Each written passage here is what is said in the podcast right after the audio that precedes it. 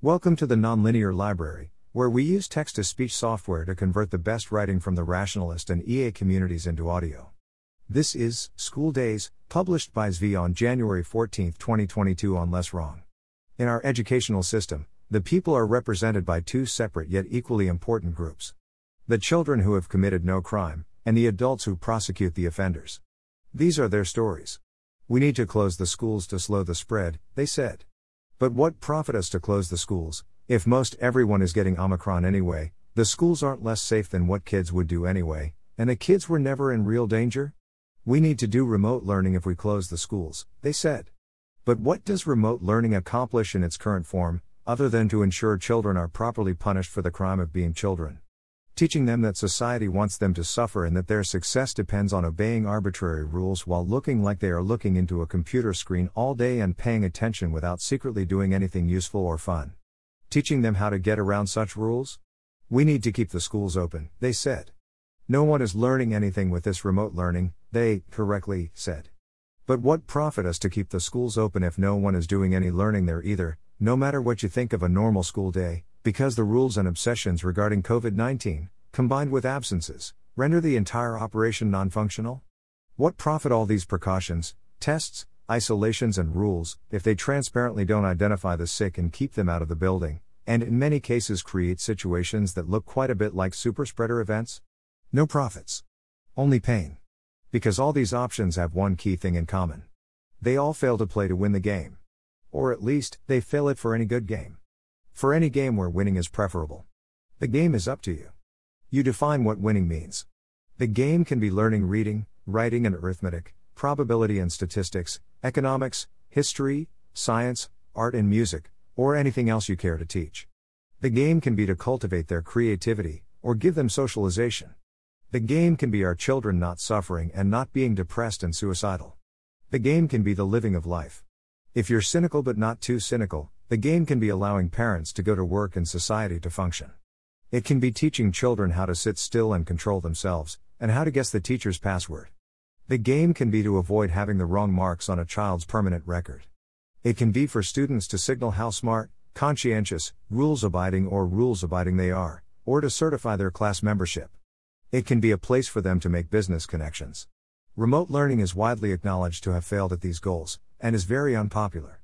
Sending children to schools where their time is chaotic, stressful, and wasted, and very little is taught, will doubtless do the same.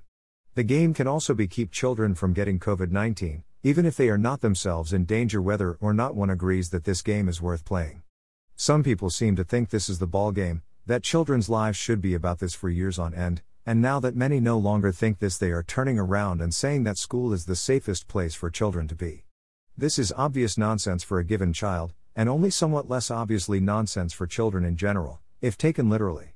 It's also a rather scary statement about such people's range of potential places for children to be. Why can't they be? The actual claim is, as far as I can tell, some combination of in practice many kids end up taking more risks otherwise and on net it's worse and we want the schools open so we need to call them safe, or perhaps safe means obeying authority, and we're saying come to school, so coming to school is therefore safe.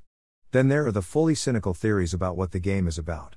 The game could be about ensuring that all children have their movements and actions sufficiently restricted for a sufficient number of hours, either because without this they will lack the credits in some form necessary to ensure their lives can be permitted to continue by authority, or because it would be unfair to have children whose movements were not sufficiently so restricted, or because restricting movement is how we get children ready to obey orders. If not enough orders are issued and followed, that would be bad.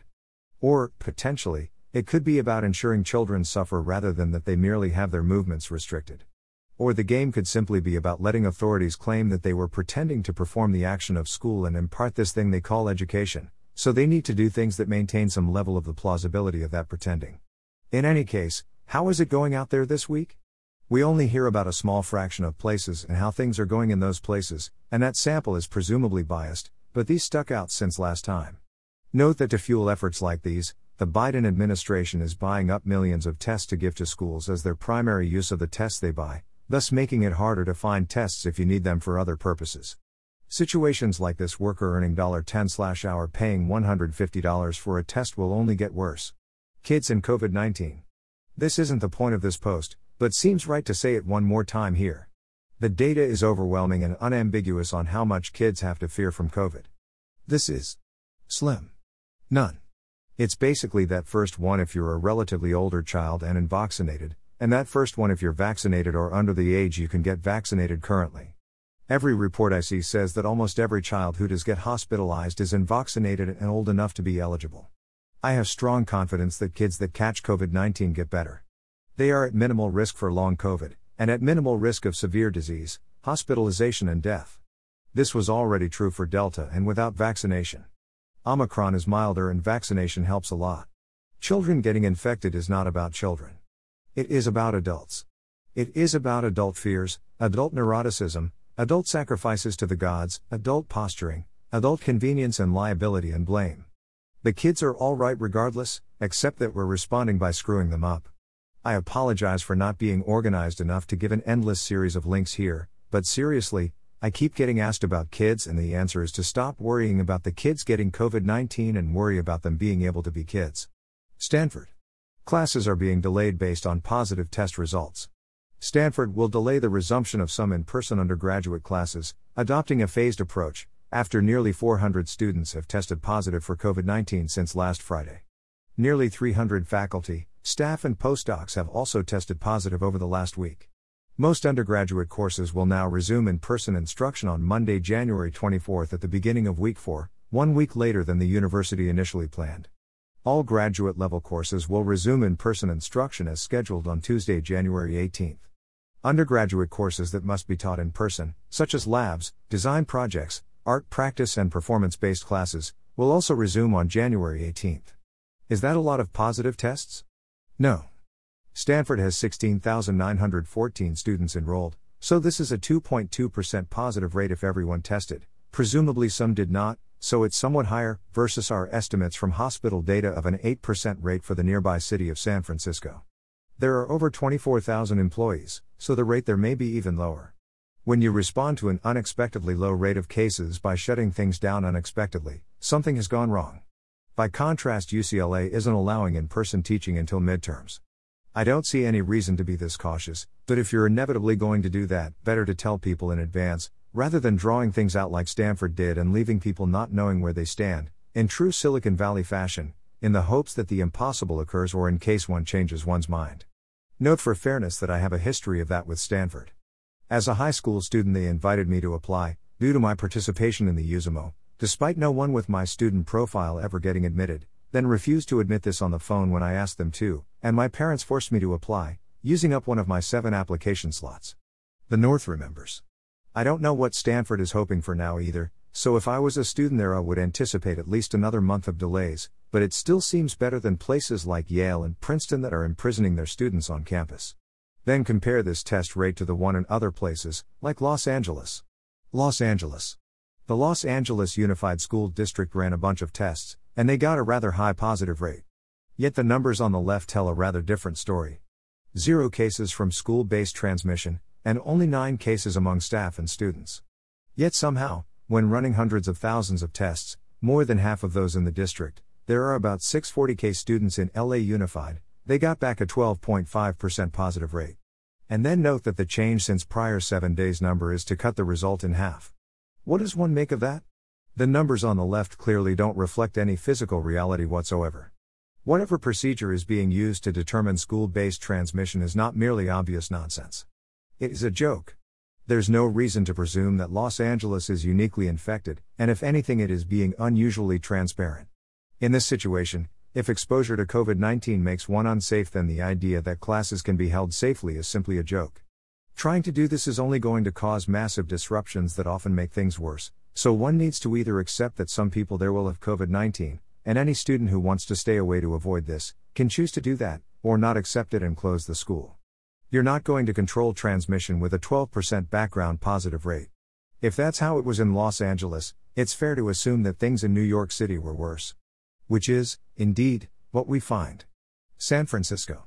The teachers' union has three simple demands N95 level masks for students and teachers. Weekly tests for everyone. 10 days paid time off for COVID 19. And then they describe the response when the city doesn't agree as not being ready to give in to all these demands. Even if the tests can be found and administered, and thus wasted, 10 days is obviously incompatible with the reasonable operation of the schools over the course of January. This is a demand to go remote by another name. New York City. Attendance last week never got above 72%. Even if one expected the schools to function like nothing happened, that still doesn't seem surprisingly low. A good portion of the 28% likely had COVID 19, a decent number of students are absent by default, and there's some kids and families that doubtless think going into a school packed with students right now might not be the best idea. Then there's the problem that the schools are very clearly a giant show right now. Tons of teachers are out sick, and others are sick but still there. Tons of other students are out, constant COVID 19 tests and contact tracing concerns and other countermeasures disrupting everything, nothing else on everyone's mind. That's the thing about having days to waste. They're wasted if you attend. There's no plausible case that coming into school is going to teach the students. The only way to not waste them is to study on your own, or otherwise live life. If anything, the term show is being polite. Here's an account from Reddit. I'd like to preface this by stating that remote learning was absolutely detrimental to the mental health of myself, my friends, and my peers at school. Despite this, the present conditions within schools necessitates a temporary return to remote learning, if not because of public health, then because of learning loss. A story of my day. I arrived at school and promptly went to study hall. I knew that some of my teachers would be absent because they had announced it on Google Classroom earlier in the day. At our school, there is a board in front of the auditorium with the list of teachers and seating sections for students within study hall. Today there were 14 absent teachers first period.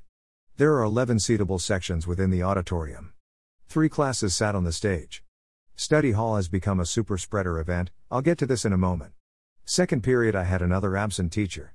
More of the same from first period. It was around this time that 25% of kids I know, including myself, realized that there were no rules being enforced outside of attendance at the start of the period, and that cutting class was ridiculously easy.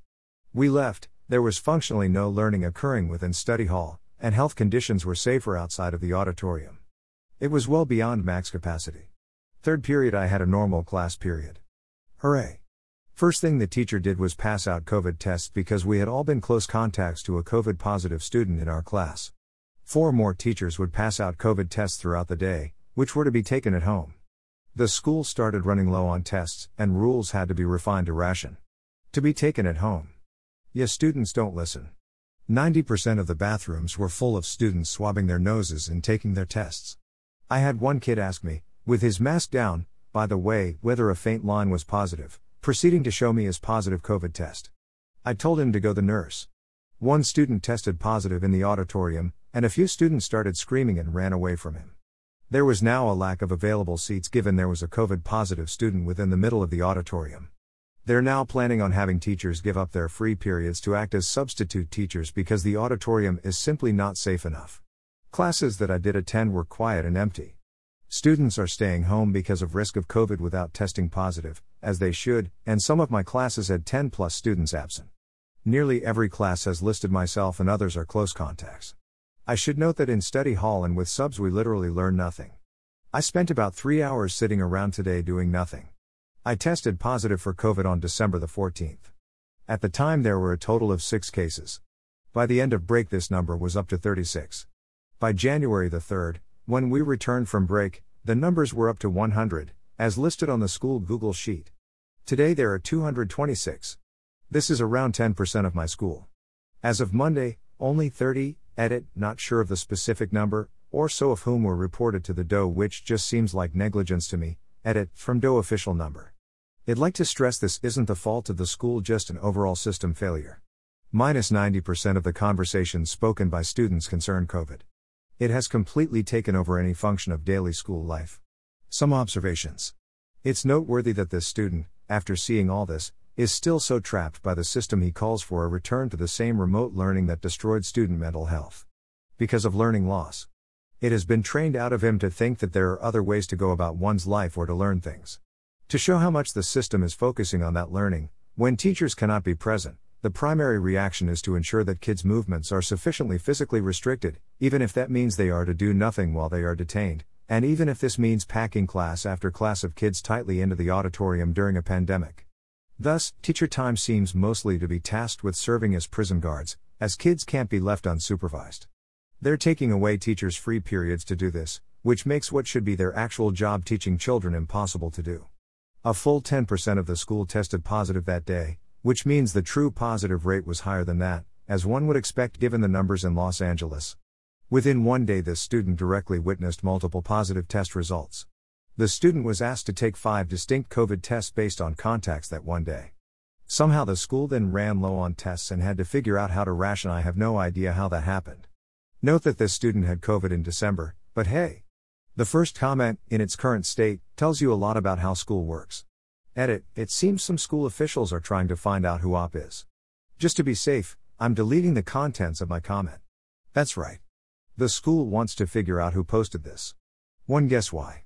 I'd also note the top reply to that comment, as well. Stay well. Both you and OPU slash Josh Gordon's underscore burner are important voices here. Pretty sure I can name the school by the context clues, but as a former HS teacher who left pre COVID, stay well, both of you. And, be encouraged. This is an unprecedented time, cliche alert, however, we're also living in a time that amazes me. I can learn nearly anything I want. Until recently, schools were banning half the tech they piped in. YouTube was my go to to learn near anything, but it was banned in school. And half the sites I needed to teach were blocked. Miss, you want to use my VPN? Kids would say. No thanks, already got one. I'd reply. The highlight of my day was scanning the room for kids' illegal hotspots, because the names were hilarious. But, I digress. You, if I've mentally geolocated you right, are at an exceptional institution. I fully expect you and the op to bypass your challenges with that excellence. Do whatever it takes, form your own subgroups, reach out to well known professionals for guidance. I don't know any, even famous in field, person who won't give you their time. Continue learning. I know you'll succeed, rise above, and all, insert more cliches here. I'm sad you're experiencing this, and very sad for my teacher friends still with you on the front lines, in NYC and nationally. You're all heroes. Consider writing an op ed, NYT, too. Your voices are important. Here's the second comment Teacher here, not at this school but in the city. This student knows what's up. I've been having to cover for absent teachers during most of my planning periods all week. Each class is missing about a third of the kids at a time and we're getting constant notifications of being close contacts. And, today, one of the classes I have been covering is right next to the study hall room, and I pass by during class and there is no adult in sight, but a decent number of kids are there. And I don't think that the admin knew that there were unsupervised kids at all. So I basically have to cover both the actual class and watch the study hall class at the same time. I saw no other adults anywhere near this, usually high traffic, area.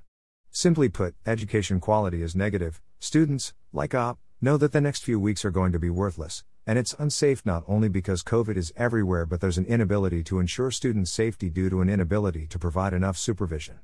It turns out that being forced into a soft lockdown by throwing unsupervised kids into an auditorium and saying a prayer is worse than going remote for a couple weeks. Healthy people are a prerequisite for healthy economic activity. Shocking concept, I know. And the third. What's happening here is similar to what's happening in another place where they are deputizing bus drivers and janitors to teach students. This is just showing that the people in charge are not actually interested in actually educating the children, but only interested in checking boxes, warehousing, and going through the motions purely for appearances. They will cry on the television all day and ask us to think of the children, but what is best is absolutely opposite of the bullshit they're doing to pretend that they're doing something. Also seems worth listing this one, which lists some more numbers. NYC public school teacher here too to chime in.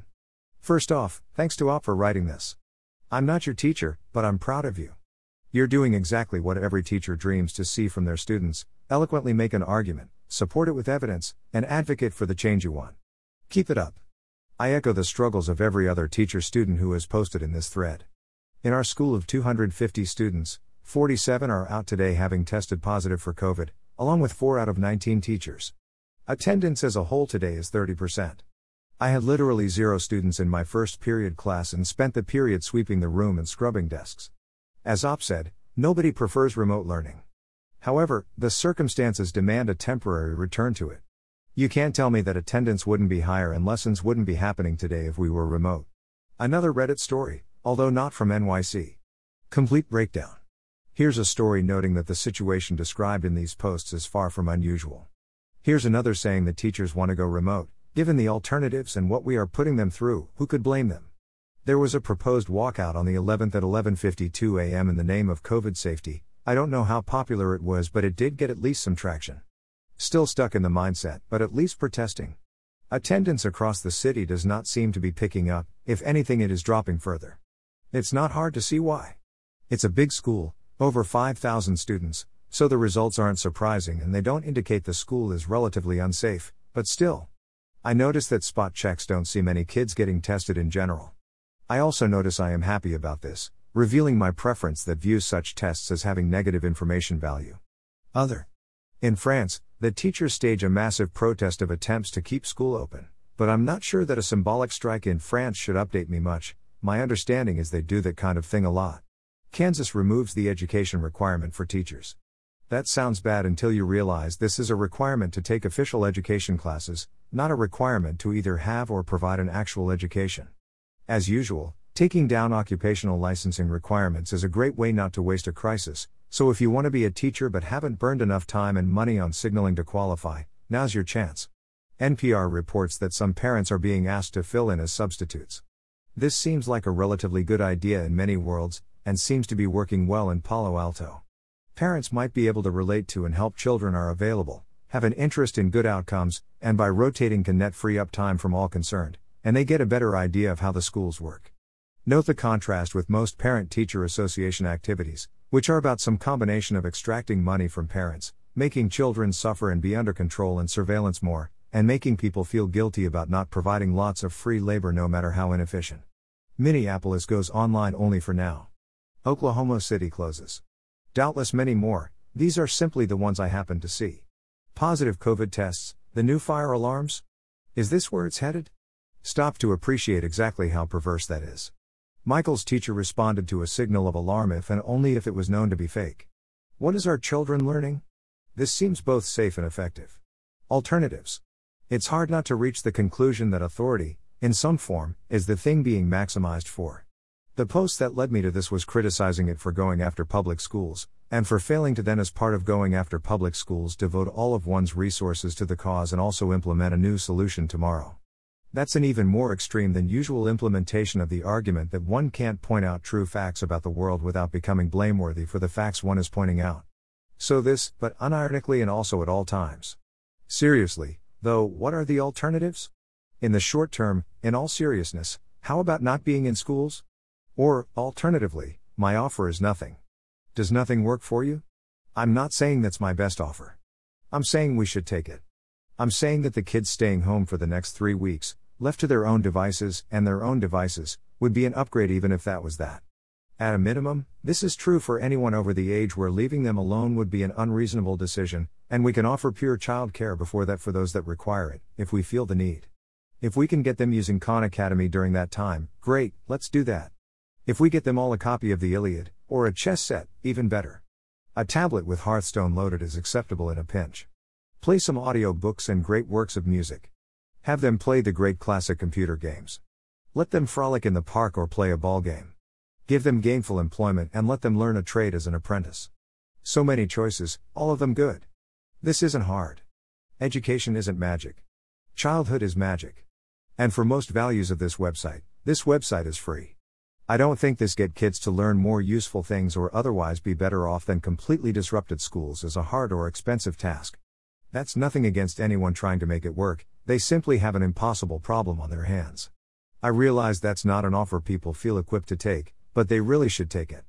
Homeschool is great if you are in a position to manage it, now more than ever, but our society does not make this easy. More schools to choose from that real people can afford would also be helpful. Competition works wonders. If we are stuck with the schools we have, what can be done on the margin? And if the literal only choices are remote or keeping schools open, how do we decide when that line has been crossed?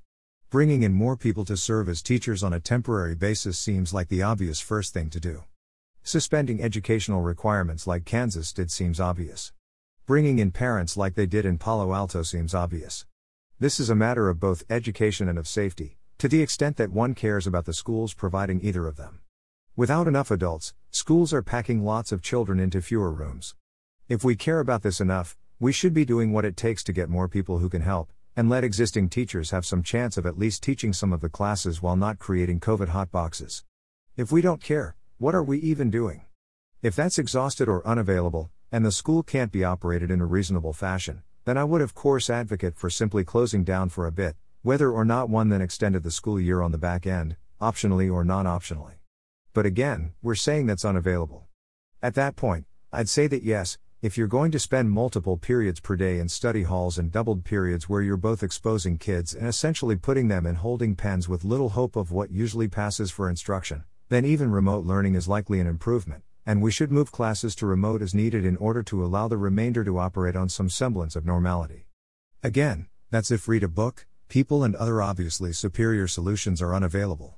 As a parent, I would absolutely keep my child out of such a disaster area if it was clear they were not getting anything out of it under present conditions and the schools were still determined to stay open, which seems like a very pro social and a very pro my child thing to do.